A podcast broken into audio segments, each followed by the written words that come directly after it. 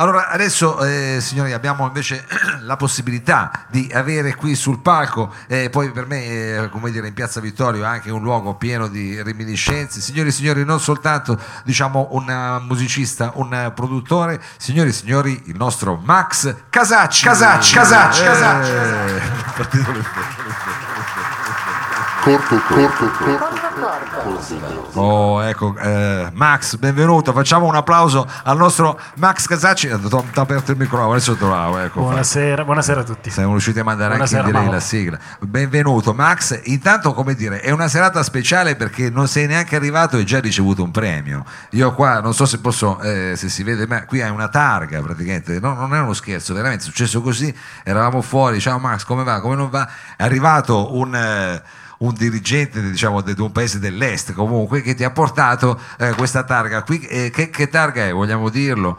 Eh, un... Una premessa doverosa. A Torino da 40 anni c'è una persona meravigliosa che si chiama Giulio Tedeschi. Sì, è vero, è vero. Della vero. Toast Records che è un grande resiliente, un grande resistente, un grande visionario ed è stata proprio la prima persona con cui a Torino ho fatto anche delle cose serie come tecnico produttore e e ad un certo punto ha deciso che il suo premio Toast dell'anno andava ad un album che è un album sperimentale a cui io tengo moltissimo, realizzato da me e da Daniele Mana, eh, alias Vaghestelle, alias Mana.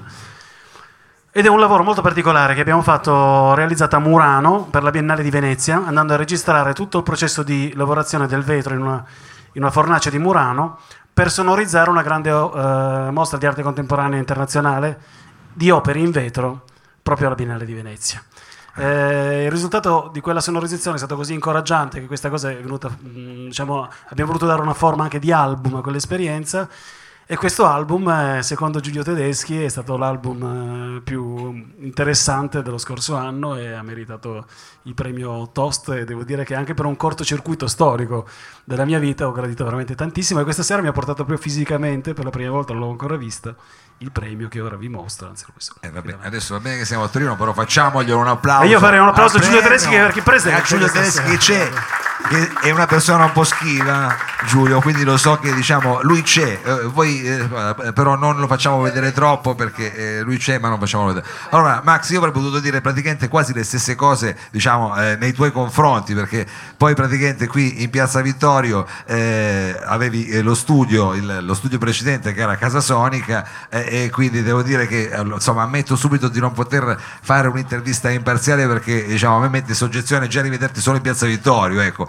per certi versi. Detto questo anche il destino vuole che in questo momento sei, sei in una fase particolare per un musicista perché stai scrivendo delle canzoni e neanche delle canzoni così per un progetto che ogni tanto fai. Se non sbaglio stai facendo proprio delle canzoni per la, la tua cosa di questo momento qua per la tua band.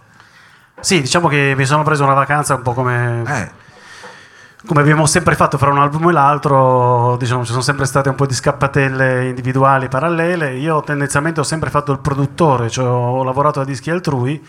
A questo giro invece mi sono dedicato a progetti eh, miei, di cui questo album del vetro, Glastress, e uno l'esperienza elettronica con Ninja di Demonology hi Demonology hi è stata un'altra. eravate diciamo in giro come dei predicatori diciamo predicatori con, del gru degli esorcisti gru, degli esorcisti esorcizzavate praticamente quelli che non vanno a tempo come senso era, era una sorta eh, di, di, trattamento anche chi fa brutta musica esorcizziamo eh, ci vuole. Poi, poi, a un certo punto eh, eh, nel frattempo sei riuscito anche ad andare nelle isole Svalbard non a farti solo una vacanza fare una sonorizzazione di una sorta di come potremmo chiamarla, una serra di semi, adesso io parlo in maniera... però veramente non sto scherzando, andate a vedere, ci sono le immagini, adesso lui ve lo spiegherà bene, però hai fatto una cosa del genere, faceva freddo? Ho collaborato, vi facciamo una premessa, collaboro da, ormai da diversi anni con Ciao, un collettivo di produttori, i The Producer, non De come Beatles, ma de come Divos, De Produttori praticamente. De Produtto, ah, e questo è De Produttori sottraiamo, sottraiamo certo, certo. Eh, diciamo, la, a tutto quello che il nostro ego può eh, può tirare fuori in forma anche abbondante, forse troppo. Siamo in quattro, siamo tutti vulcani, siamo tutti produttori, siamo io Gianni Maroccolo, Beh, siete... ex eh, CSI, in un certo periodo anche CCP, prima diciamo cellula dei Elite FIBA. Riccardo Sinigaglia, che è quello che ha praticamente tirato fuori dal cilindro tutta la, la new wave romana, Damas Gazzè, Daniele Silvestri, Nicolo Fabio, insomma, Certo, sono passati certo. tutti quanti dal suo mixer all'inizio, gli stessi Tiro Mancino.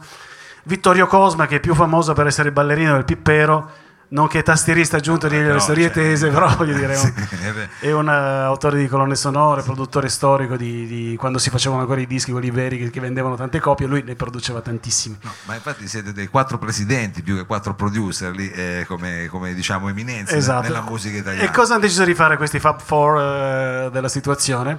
Di eh, cercare un'esperienza, delle coordinate per un'esperienza sonora che fosse assolu- fossero assolutamente inedite.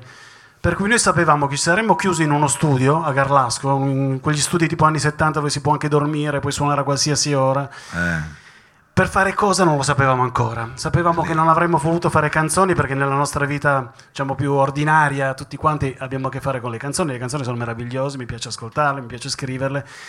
Ma la canzone è un po' dittatoriale, diciamo, ha delle sue regole di funzionamento che sono molto, molto, Eh, molto eh, rigide, molto solide e molto rigide. rigide. Tutti quanti volevamo prenderci una vacanza dal punto di vista attitudinale, dal punto di vista sperimentale, dal punto di vista proprio della del rapporto con la musica.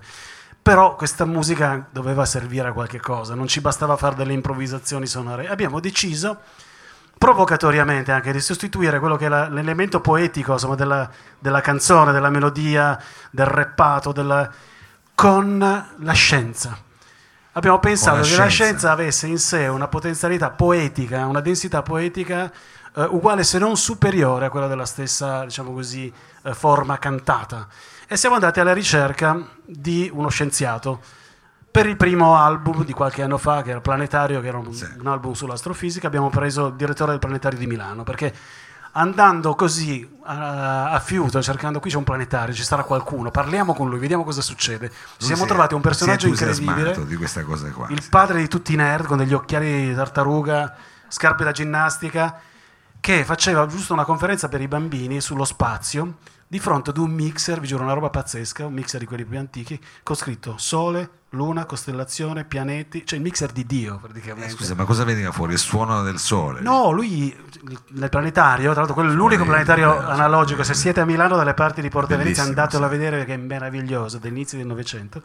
Spiegava ai bambini le costellazioni e poi intanto alzava, tic, Eh, Si vedeva il sole. Si e, vedeva- ed erano, eh, diciamo, sono delle proiezioni, eh, ci sono delle lenti analogiche, comunque non, non- sono proiezioni digitali. Sì, sì, sì. sì. Vabbè, a parte questo, eh, abbiamo capito che cioè, proprio sul- al primo- il primo passo era già quello decisivo, era già lui la lui era il frontman perfetto, con questa vocina anche un po' nasale, da super scienziato nerd, e abbiamo fatto un disco su di lui, cioè lui era il nostro Freddie Mercury, l'abbiamo messo davanti con il L'avete microfono. messo lì come frontman. Abbiamo fatto anche una tournée con una scenografia pazzesca e quello è stato il primo passo. Siamo arrivati invece al secondo capitolo, è uscito quest'anno un album che si chiama Botanica con Stefano Mancusa, che invece è proprio una star internazionale, che si autodefinisce un neurobiologo vegetale, che è già una provocazione perché le piante non hanno cervello, infatti lui studia l'intelligenza delle piante in assenza di cervello, che è una roba, si potrebbero fare tre puntate di questa Sì, trasmissione. anche con gli uomini. Tagliamo comunque, corto, però se qua, però- cercate anche in rete.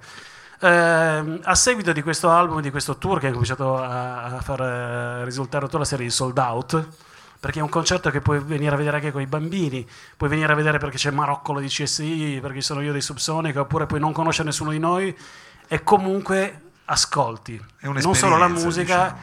e- ed esce, se da planetario uscivi guardando il cielo con lo stupore immutato di sempre, perché quella roba lì ancora non la capiamo, esci da botanica, guardi una siepe e dici massimo rispetto sorella, c'è una roba pazzesca E proprio. quando mastichi l'insalata lo fai con dolcezza, Esatto. diciamo, dici, "Ma attenzione che sta anche l'insalata. A seguito di questa po'". cosa, e poi arrivo al dunque, abbiamo fatto una spedizione sonora alle isole Svalbard, a mille chilometri dal Polo Nord. Cioè tu prendi le Svalbard, metti il dito, arrivi all'Islanda, poi tieni la stessa distanza, metti Torino e arrivi in Angola, per farvi capire quanto fossimo cagati in alto. proprio in alto. eh, proprio- Perché alle isole Svalbard c'è una roba incredibile che tutti dovremmo conoscere, mentre noi sappiamo tutto di tutto, delle, delle cose più controverse, perché comunque l'informazione, il plankton dell'informazione sono le notizie, quelle che comunque fanno sensazione, scalpore, tendenzialmente quelle negative. Invece le buone pratiche fanno poco rumore.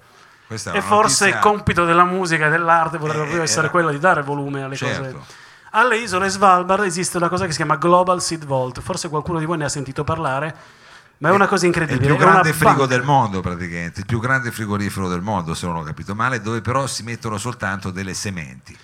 No. è un contenitore di tutti i semi alimentari di quasi tutti i paesi del mondo. Cioè una- un'operazione in- per cui incredibilmente tutti i paesi del mondo si sono trovati d'accordo e hanno depositato, hanno finanziato questa- questo tunnel enorme nella roccia arenaria, posto alle isole Svalbard perché sono uno dei posti più sicuri anche in caso di eh, catastrofi. Eh, noi no, possiamo infatti che tranquillamente... si sono tutti d'accordo. Diciamo. Stiamo dimostrando a tutti che siamo perfettamente in grado di provocare ancora Certo, su dell'olocausto senza problemi, eh, di innalzamento del, del ghiaccio perché ehm, gli Artico è meno, meno soggetto, essendo iceberg, è una questione che adesso non sto a spiegare, e, e anche per la temperatura. Quindi in caso di blackout i semi potrebbero sopravvivere per molto più tempo rispetto ad altri luoghi. Il primo paese che ha richiesto eh, l'utilizzo del Global Seal Vault è stata la Siria, che due anni fa, a causa della guerra civile, non poteva più coltivare grano, non esisteva più il grano in Siria. E come noi potremmo pensare eh, Potevano erroneamente, spedire grano del tavoliere delle esatto, noi Puglie, mandiamo- no? no, perché il grano ha delle sue specificità, diciamo tutte le piante hanno delle specificità, le piante alimentari hanno delle specificità genetiche. Quel grano è un grano desertico che eh, cresce lì come solo lui saprebbe crescere e quindi è necessario che siano proprio semi di quelle coltivazioni. Questo è il motivo per cui esiste il Global Seed Vault. Eh, noi siamo andati come The Producer a fare un'improvvisazione, la trovate anche su, su YouTube proprio in questi giorni. The Producer con la D, Svalbard Session. Di fronte alle porte del Global Seed Vault abbiamo fatto una celebrazione, un ringraziamento con una troupe che ha fatto le riprese, col drone, si vedono questi posti meravigliosi, queste prospettive artiche. E io, Marocco, Lo Sirigalli e Cosma, con la sensazione anche di chi non vorrebbe infrangere quel silenzio, potete immaginare a mille chilometri dal Polo Nord che, che silenzio meraviglioso ci sia, e, e la consapevolezza che tutto quello che facevamo era live and direct, completamente improvvisato, ci, ci eravamo solo messi d'accordo sulla tonalità dopo diverse Hai fatto discussioni. un'improvvisa- una jam session lì davanti. Esatto, ma una jam 20 session gradi. in assenza di, cioè in un luogo che, che intimoriva proprio a suonare una sola nota, quindi è, è una cosa molto, molto intensa, una delle esperienze musicalmente più incredibili che abbia mai fatto. Questo, eh, facciamolo Paolo.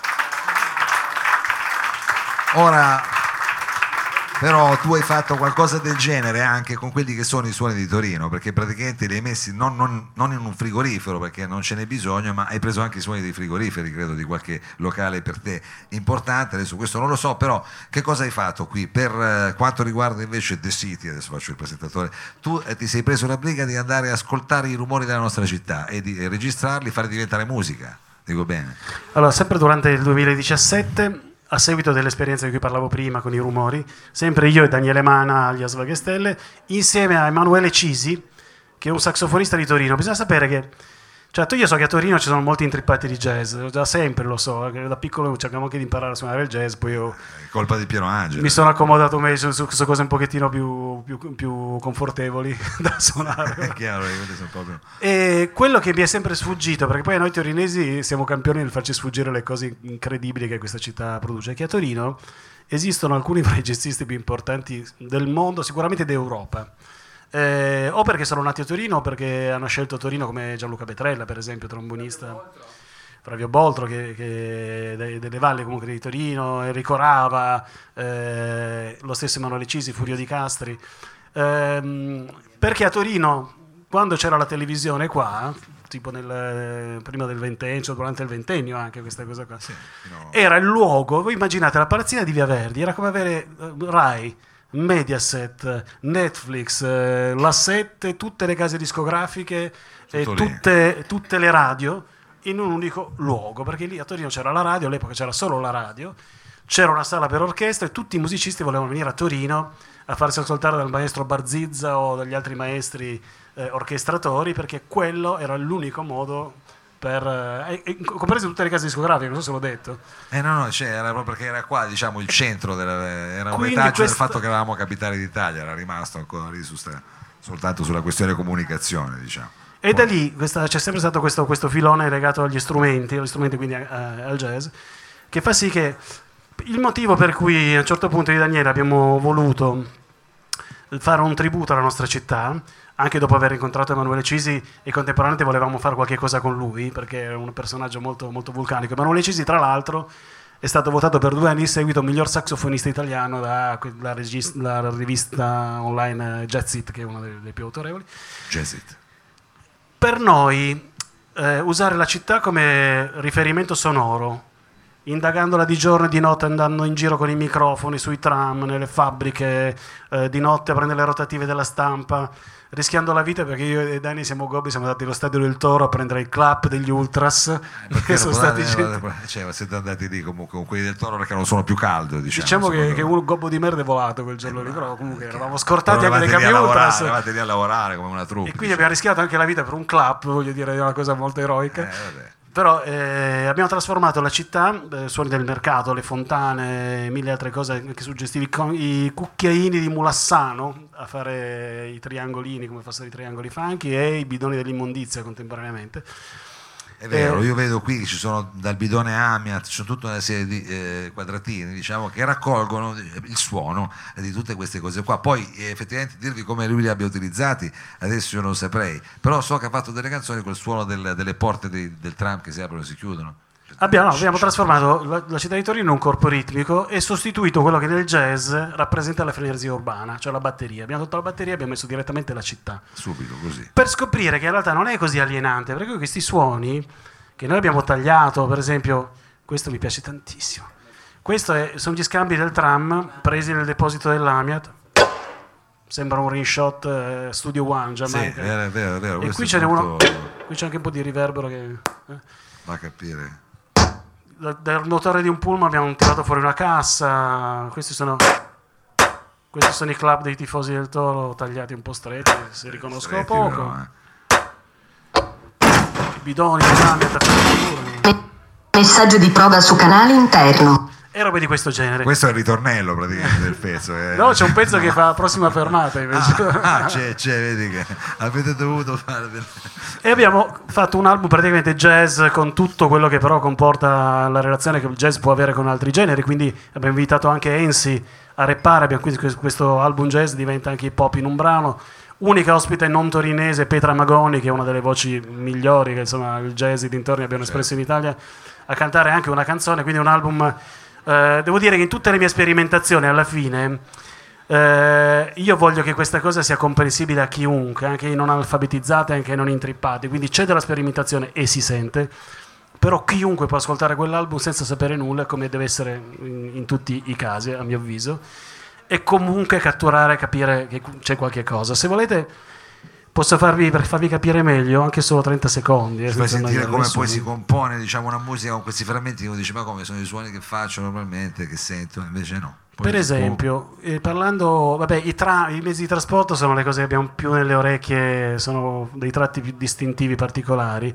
C'è un brano che si chiama Ravabus e quello che sembra un ride è lo sfiato della porta del tram, è tutto il rumore ritmico è dato dai suoni estratti da un tram con Enrico Rava, che è il jazzista italiano più famoso al mondo ed è un- insomma, uno dei più importanti flicornisti del mondo. Quando lo chiamavamo rispondeva da, da Singapore, anzi da Eh, Singapore. girano, eh, girano loro. eh. Con- con- con- sempre eh, quotidianamente in tour e collabora con eh, musicisti di tutto il mondo. Mm, abbiamo dedicato a lui questo Ravabus immaginando un- una corsa notturna di un pullman che si perde nelle periferie e alla guida Rava con il suo, con il suo flicorno. A un certo punto si sente, se abbiamo pazienza di ascoltare, anche un'armonia fatta con i campanelli del tram e del bus mescolati insieme, armonizzati per quarte, un po' alla Miles Davis, eh, per far capire come abbiamo usato proprio la città, siamo entrati dentro l'anima sonora di questa città e tra l'altro dentro anche un momento storico. I suoni della Torino di oggi sono diversi di quelli di vent'anni fa, sono diversi da quelli che ci saranno fra dieci anni, quindi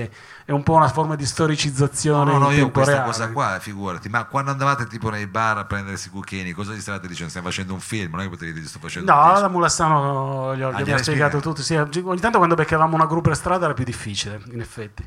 Esatto. Eh, però no, abbiamo trovato tutti quanti molto disponibili. Alla fine i tipi della GTT dopo tre ore e mezza, in effetti vabbè, l'asta che serviva per, vabbè, per sì. Scattare gli scambi ci avrebbero voluto dare in testa forse, però sono stati gentilissimi Eh, vabbè, tutti è una cosa loro. che non capita mai. Allora adesso noi sentiamo... Se volete anche su YouTube c'è, addirittura una prossima fermata, The City, un video fatto con una telecamera praticamente messa davanti al, al tram che in- fa vedere che cosa, se i tram avessero occhi, che città vedrebbero. Noi possiamo vedere una Torino attraverso gli occhi del tram, che comunque è anche un'altra esperienza. Eccetto. Questo è Ravabus, giusto per avere un piccolo assaggio. tutto il ritmo è dato dal, dal rumore del tram.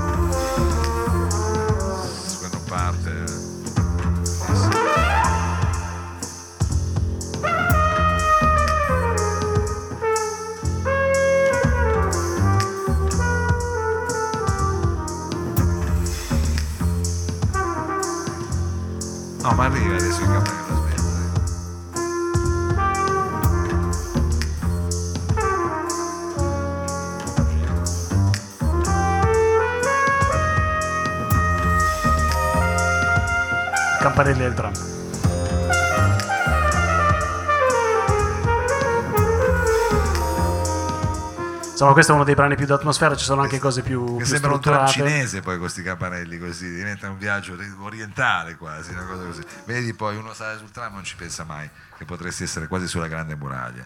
E, e, Max, quindi come dire, tu ti stai facendo intanto questo frigorifero diciamo di suoni di Torino, quindi probabilmente adesso questa sarà la prima release, tra un tot di anni andremo a vedere quali altri suoni si sono aggiunti, perché se non ho capito un po' questo il, il progetto che comunque eh, diciamo, è messo in cantiere. La possibilità di, di- di- fotografare anche. No, addirittura potremmo farlo anche per altre città. E poi ultimamente ci siamo anche impratichiti a tirare fuori la melodia anche da cose. Qui ci sono gli strumenti che fanno le parti armoniche e melodiche. Abbiamo avuto abbiamo ancora tempo di parlare di, di quando ci siamo fatti prendere in giro. Cioè diciamo che voi una volta che avete superato questa prova qui siete riusciti a fare un pezzo prendendo questi suoni qua, poi avete detto vabbè da lì in poi è tutto in discesa. E questo è divertente. Siamo Questa andati dalla, è- dalla- come dalla- cominciata l'idea? Ecco, dalla no? Red Bull, che ha una- due scuderie di Formula 1 e una Toro Rosso, a dirgli noi potremmo fare un dei brani con eh, i rumori della scuderia. Siamo andati anche un po' a, a portarlo altrove questo- questa esperienza di...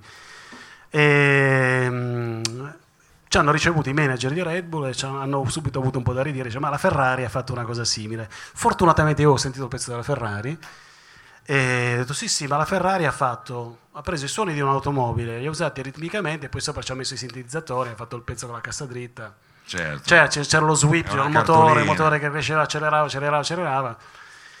E, e gli ho detto, noi invece potremmo fare tutto quanto, armonia e melodia, solo con i rumori della Formula 1. A quel punto Daniele mi ha guardato, avete presente i gatti quando stanno davanti a- ai fari del pullman in mezzo alla strada con quello sguardo di terrore Eh paralizzato? no, Cioè, cosa stai immagino, dicendo? eh, come fai? Io detto, non lo so cosa sto dicendo, ma io cosa stai dicendo?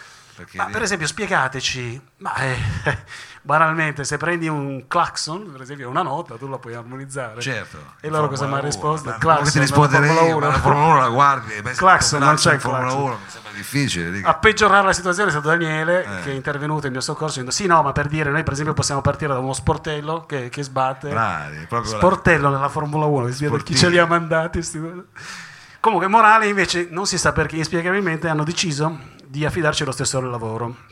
E non era per niente semplice perché avevamo tre giorni di tempo due dei quali passati eh, a Misano nella pista di, di test di quest'auto uno dei quali passati nelle- negli stabilimenti dove 40 tecnici avevano tutt'altro per la testa che facevano proprio H24 per arrivare in tempo a presentare il veicolo che avere due scemi con i microfoni che andavano in giro a chiedere di spegnere il, eh, io non so, l'aspirapolvere per, sen- per prendere meglio il rumore Eh, sì, dell'abitatore siete arrivati lì anche, diciamo, e in effetti anche questa melodia, dove l'avremmo presa? Eh, fortunatamente abbiamo capito che dalla registrazione, abbiamo fatto un sacco di registrazioni con eh, registratori analogici e digitali, a un certo punto il motore ha espresso due note proprio nette sulla pista, abbiamo deciso che quella sarebbe stata la linea melodica. Ma quando esprimi una melodia, qual è il problema? Che devi mettergli almeno un basso o un'armonia, non può rimanere ritmo e melodia.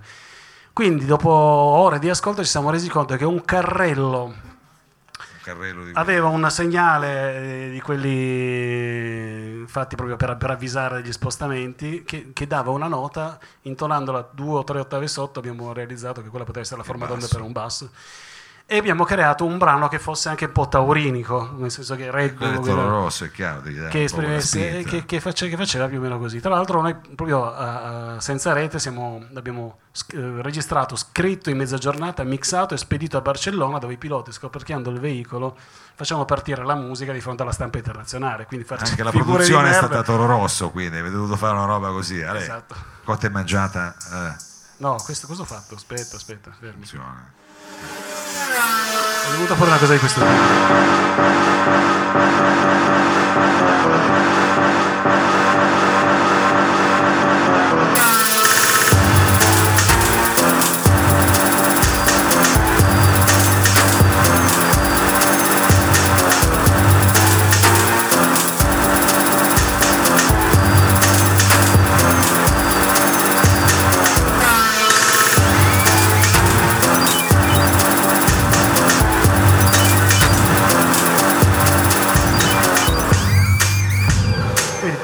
Fatto esclusivamente con i rumori catturati in due giorni fra pista Quindi e stabilimenti. Sareste in grado di fare, come dire, il ritratto sonoro di qualunque situazione. Potremmo tentare di fare una sinfonia di una città cercando di estrarre dal- da un campanile, che ne so, una, una forma d'onda di una nota, piuttosto che questo potrebbe essere il next Il prossimo, level. esatto, il prossimo passo. Eh, come dire, io non vedo l'ora di ascoltare queste tue sinfonie. Spero anche di trovare prima o poi un audiolibro dove ci sei tu che racconti a qualcuno di Torino, così perché sarebbe una roba, un'esperienza straordinaria. Io spero che prima o poi succeda.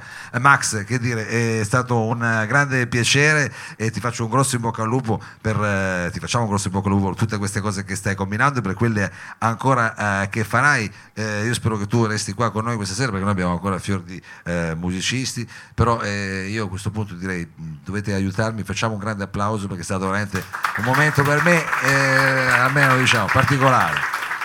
Ci abbiamo anche il premio che non ho dato io, ma è stato Giulio Tedeschi e quindi facciamo anche un applauso chiaramente a Giulio Tedeschi. Grazie, grazie Giulio.